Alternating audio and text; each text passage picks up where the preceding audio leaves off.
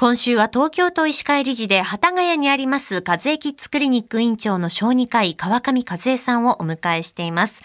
今日は小児のワクチン接種についてです。まあ、新型コロナウイルスのワクチンではなくて、えー、子供が接種する小児接種とか、えー、予防接種と呼ばれるワクチン接種の接種率が、まあ、低下してきていると聞いたんですけれども、詳しく教えていただけますか？はい。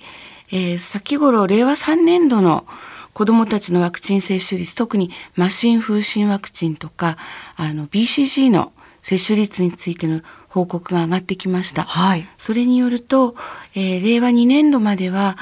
マシン風疹に関して特に1期0 1歳児が受ける分ですね、うん、それに関しては95%以上の子どもが受けていたものが、はい、令和3年度は多くの地域で95%を下回っています。この95%というのは、はい、日本がマシン排除国として認定されているこれを維持するためにはどうしても必要なレベルなんです。ええ、ですからこのまま下がり続けてしまうとコロナが落ち着いてきて国は空港を開放し海外からのお客様を受け入れるようになった時に海外から持ち込まれたらこの受けてない子たちがターゲットになるっていうことなんです。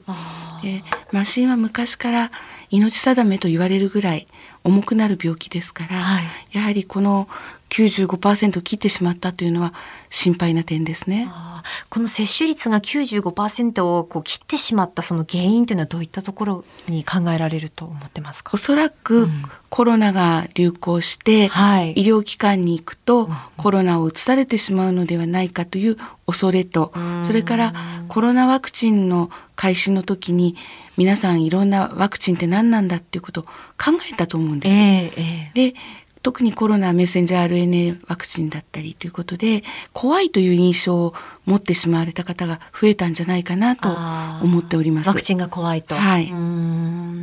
これ例えば、まあそういった原因でワクチン接種をこう逃してしまった、まあ新風疹のワクチン接種をそのタイミングとして逃してしまった場合というのはどうしたらいいですか？えっと、マシン風疹に関しては国を挙げてこれは大切な疾患として扱ってますので、はい、あの多くの地域でキャッチアップ接種といってあの申請をすると無料で受けられるような制度を作っていますので、ええ、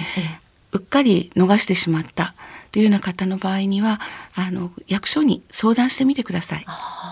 逃してしまったからもうダメだじゃなくてそこにはちゃんとこうキャッチアップしてくれる制度があるっていうことなんですね。そうですね。それからもしたとえその制度がない地域だったとしても、はい、自費で受けることは可能です。なるほど。はい、うん、えそしてちょっと改めての話にはなってくるんですけれども、その小児のワクチン接種どういったものがあるのかというまあ基本的なところなんですが教えていただけますか？はい。今現在は生後2ヶ月から B 型肝炎ワクチン、はい、4種混合ワクチン BCG はしか風疹混合ワクチンおたふく風邪ワクチン日本脳炎ワクチン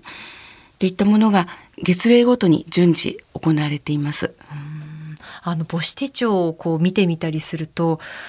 結構たくさん子供の頃打ったんだなって思うんですよね。そうですね。特にここ20年間で子供たちの定期接種増えました。やっぱりそうなんですね。はい、それは日本の予防接種の体制が諸外国に比べて実は遅れてたものがようやく追いついてきたということなんです。あ、遅れていたんですか？はい。へえ。例えば任意接種だとどういったものがありますか？今一番任意接種の中でクローズアップされているのはおたふく風邪ワクチンです。はい。から外国に行くとあの水の飲み水とかのあの衛生環境によっては A 型肝炎も任意接種として日本でも打てますけれども、はい、A 型肝炎があの必要と言っている国もありますのでから海外に転勤とか、はい、長期の旅行に行かれるような時には、ええ、この任意接種のものから必要なものを受けていくということになります。なるほど、はい、海外旅行に行くときはそういった部分での予防接種というのも大切になってくるんですね。そうですね。うんえー、和江キッズクリニック院長の川上和江さんにお話を伺っています。先生、明日もよろしくお願いします。ありがとうございました。